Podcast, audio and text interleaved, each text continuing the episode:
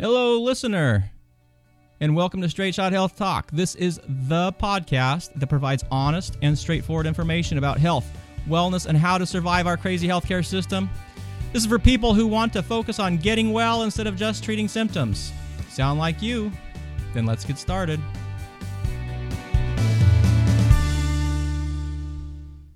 All right, everybody, welcome back to another episode of Straight Shot Health Talk. This is your host, Dr. Kevin.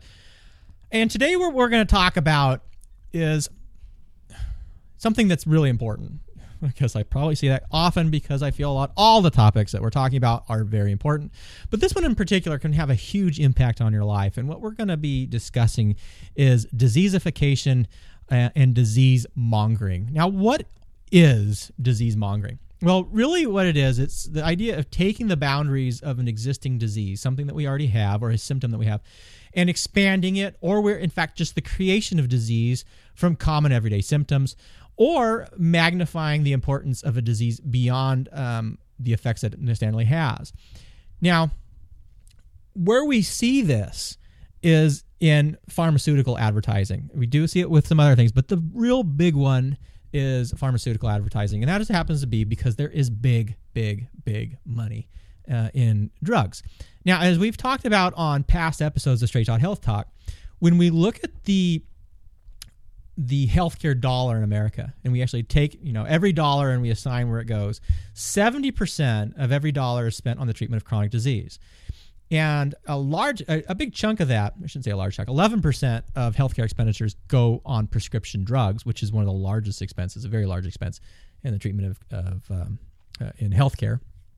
But eleven percent going of that 11 cents of every dollar going to uh, pharmaceutical costs. And a lot of these drugs are for the treatment of chronic disease. In fact, if you look at the top five um, selling drugs in 2014, uh, they all deal with chronic disease. Let's see, one, two, three, four. Yep, every single one of them.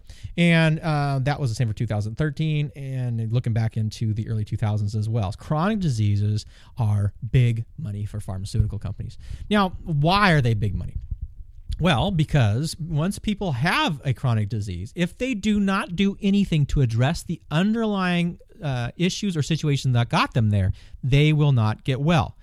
And so, if we provide a drug that covers up a symptom, which most of these do, um, they will be on that drug for the rest of their life. So now you have a captive customer. All right. Now, there are some drugs that people need to be on forever right? If you are missing a hormone in your body, say you had a problem with your thyroid and they removed your thyroid gland, you need thyroid hormone. So having thyroid supplementation makes sense. But for a lot of these other things, it doesn't make sense. And the other part about this is, that really the concerning one when we're going into this disease mongering role is the way that pharmaceutical companies will take these symptoms, as I said, they will either expand the bi- boundaries of an existing disease, and so they catch more people within it. So you may have a disease that um, uh, that is a very serious disease. Let's look at something like depression. You know, major depression is a is a is a horrible disease. Uh, it's a dangerous disease in a lot of ways. Um, absolutely, it, it needs treatment. Okay, and um, uh, there are some medications for it. There are some there are medications for treatment of, of, major depression. I mean, again, may not be the only sole therapy for it, but there is an indication there that you need, or that the medication may provide some value. But then, if you look at how many people there are, actually, another one we should look at is schizophrenia. So, schizophrenia, it's another disease, uh, mental illness, um, where uh, people have hallucinations. Uh, they can't. It's really hard to identify what is real and what is unreal. Again, a very serious disease. Um, there's a, a, lot of uh, drug, chem, or, you know, brain chemistry that is going on in there, uh, and so drugs can keep people who have schizophrenia um, from harming themselves or others, you know, and keeping them out of hospitals and allowing them to live uh, full lives. But there are only so many people who have schizophrenia. Now, the only ways that you can increase your profits from something is you either increase the expense of the of whatever it is that you're selling, you make it more expensive. All right, and that becomes a little bit more difficult in healthcare because of all the ways that uh, you know who's oftentimes it's not the patient that's paying the full tab and maybe insurance company is getting approval etc um, you increase the number of um, people that are or you can increase the number of drugs that person is taking so you can uh, you know sell them more drugs maybe they need a second drug and just into a third drug and then the last one is you expand the number of people that need or are taking that pill And this is where this n- nefarious comes in because you have a serious condition, some like schizophrenia or major depression. And now what what you can do is you can expand, push the boundaries of that diagnosis, or look for things that may have similarities and say, well, now this drug is indicated for that. Now the problem is if these are things that are in a lot of ways uh, human conditions. If you know if you are unhappy, um, another one I'm going to use is shyness. Uh, that was they created a disease out of that in the early '90s called social anxiety disorder. Um, you know, you, you you have more people available to take the drug. Now, then we advertise that, and they have a lot of money on advertisement that they spend uh, multiple different channels, huge amounts. In fact, most drug companies, nine out of the 10 biggest uh, pharmaceutical companies, spend more on their marketing than they do on the research and developing of new uh, medications. So that kind of puts you where their interest is. Um, but when you start doing these marketing and we start uh, what's called pathologizing, pathologizing, which is basically we start making symptoms, natural human symptoms that you get, and we start describing them in a term that is harmful or wrong. That there's something wrong with your experience of this.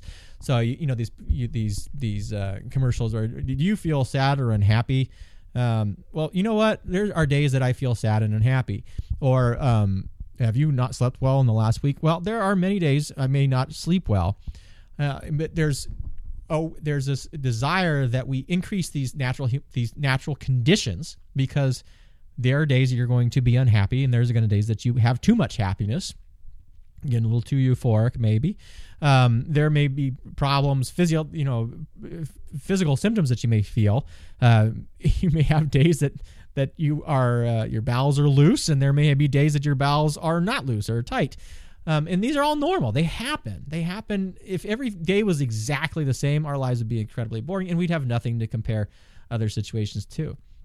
But when we start medicalizing these symptoms and we start saying, well, there might be something wrong with you if you have uh, constipation. If you experience constipation anytime this week, um, there might be something wrong with you. You may need a pill. Or, you know, if you're unhappy, um, you know, you have other stuff in your life that might be causing you to be unhappy, but really it's unnatural to be unhappy, and so we need to treat you for this. Uh, and so there's this push to um, treat these conditions. Now, some of the ways that they do this is they will actually label the new disease. All right, and uh, we're going to talk about you know there's ones like social anxiety disorder, uh, which really there are some people that have profound uh, social anxiety, but that is not social anxiety disorder. That becomes uh, you know, uh, either agoraphobia or other other already existing anxiety disorders. Uh, or if you look at something like that is being advertised now, binge eating disorder, um, which incidentally just got its own diagnosis in 2013, and there is massive, massive, massive marketing going on in 2014. But you know, the pharmaceutical company will label this disease or encourage labeling the disease.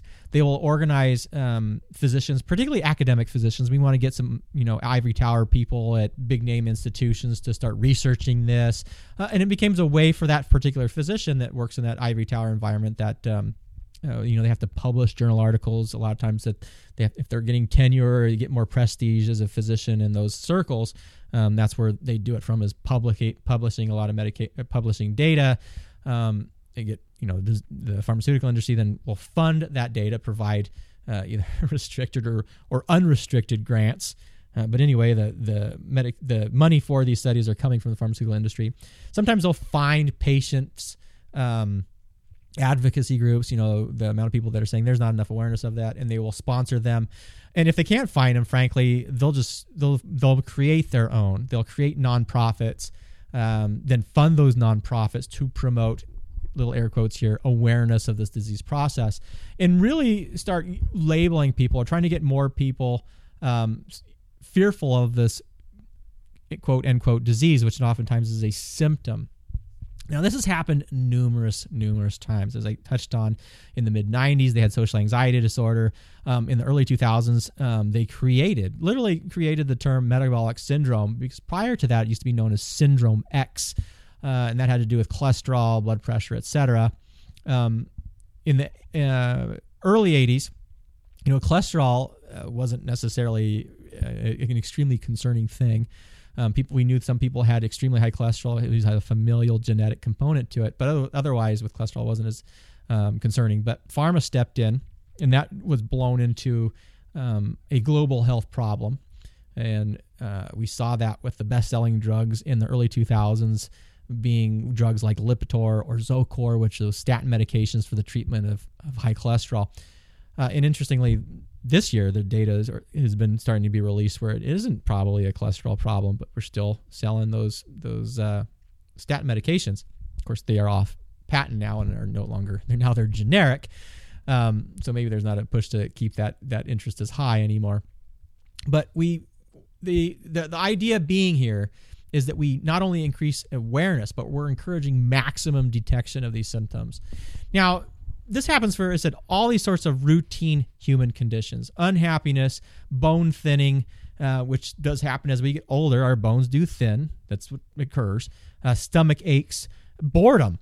You, you're no longer allowed to be bored anymore. Boredom it means you might be distracted. Maybe you have some sort of a variant of attention deficit disorder. Maybe you need a drug for that. Um, or we just treat the risk factors. So if you if you look at symptoms, again, high blood pressure, high cholesterol, by themselves are not necessarily a disease, but we can diseaseify them, and we can say now you need to be treated for your high blood pressure and you need to be treated for your cholesterol.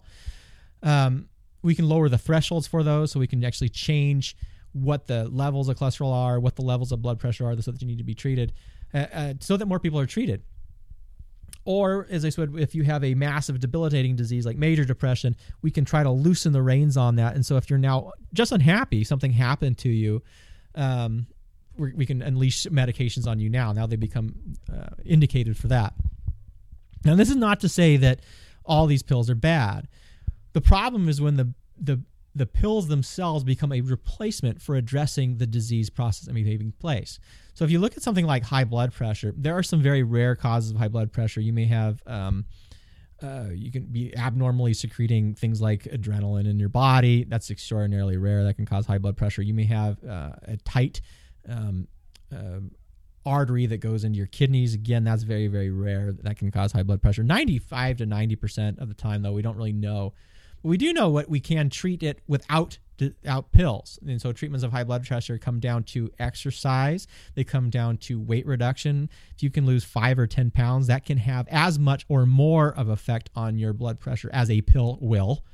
Um, cholesterol, similar. There are some cases where people have this genetic tendencies to high cholesterol. There, that's fa- familial hypercholesterolemia.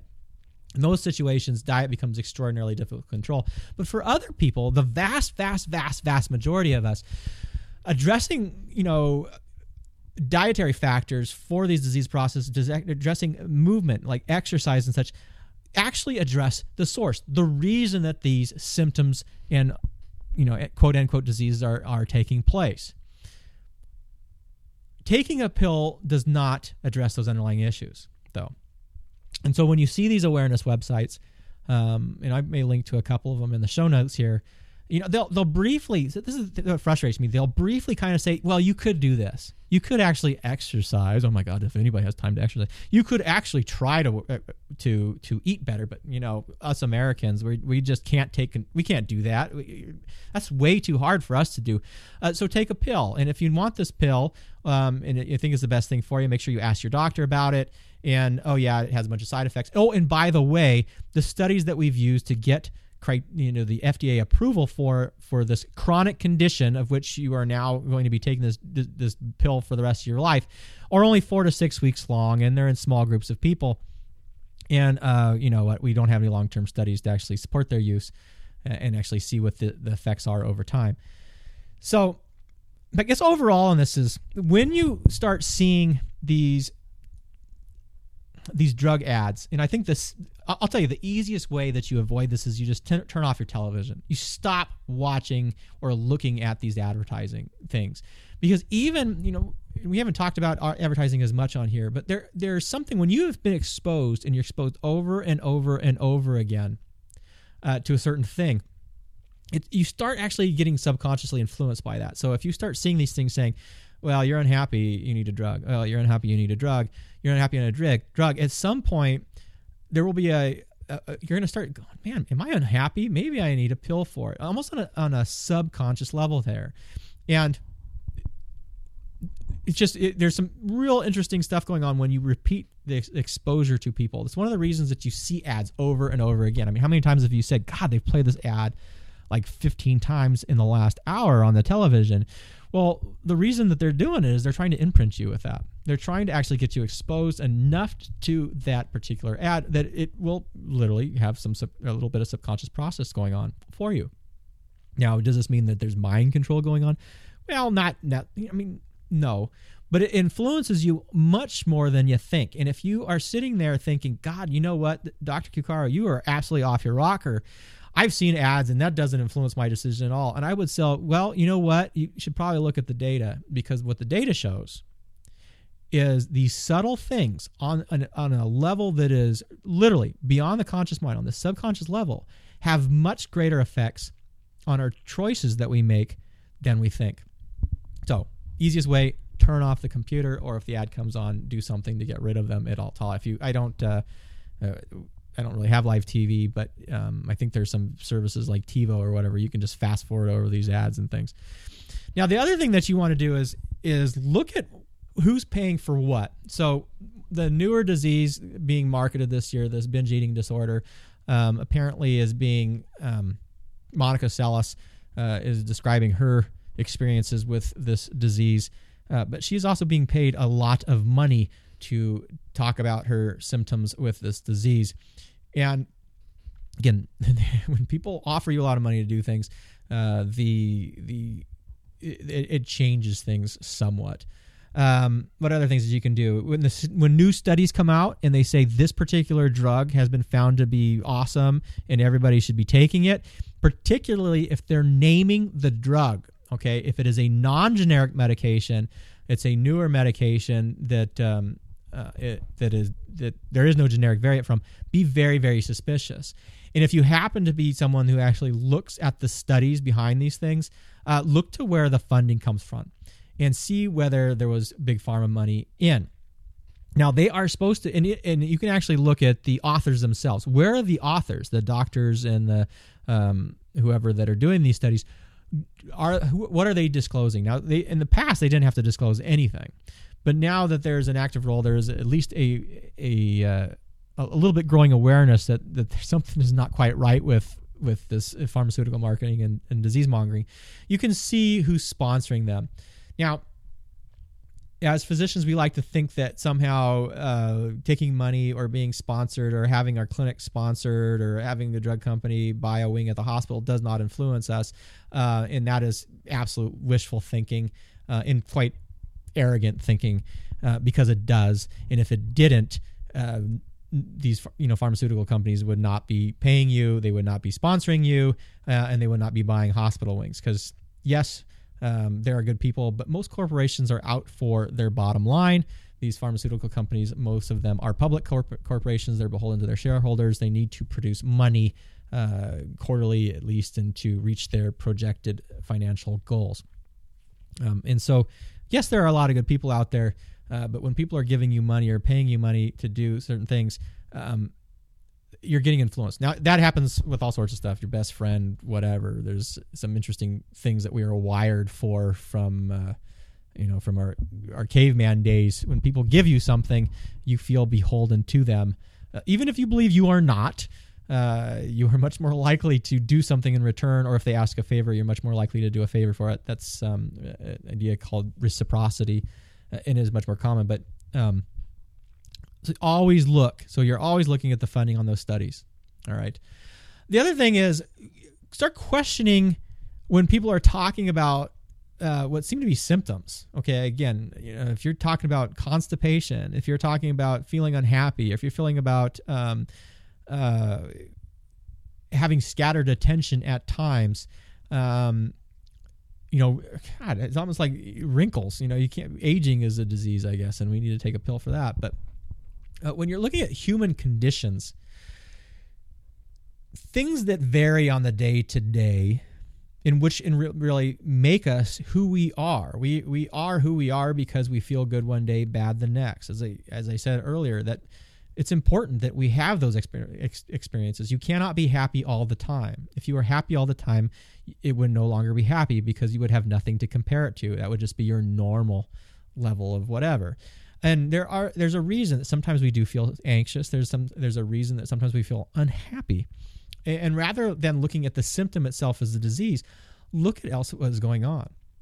And I was just involved with a uh, I was just interviewed on for something else, and I'll post that uh, in the next couple weeks here on straightshothealth.com. But um, what I recommended for people is when it comes to your health and these these sort of pseudo diseases. Again, there are some people that have devastating, debilitating variants of that. But that population that has these things is so small. The reason that these drug companies are trying to amplify or diseaseify uh, these symptoms is because the market isn't big enough. They need to actually increase the the amount of people that are eligible or or that demand to take these medications so that they can, frankly, make more money.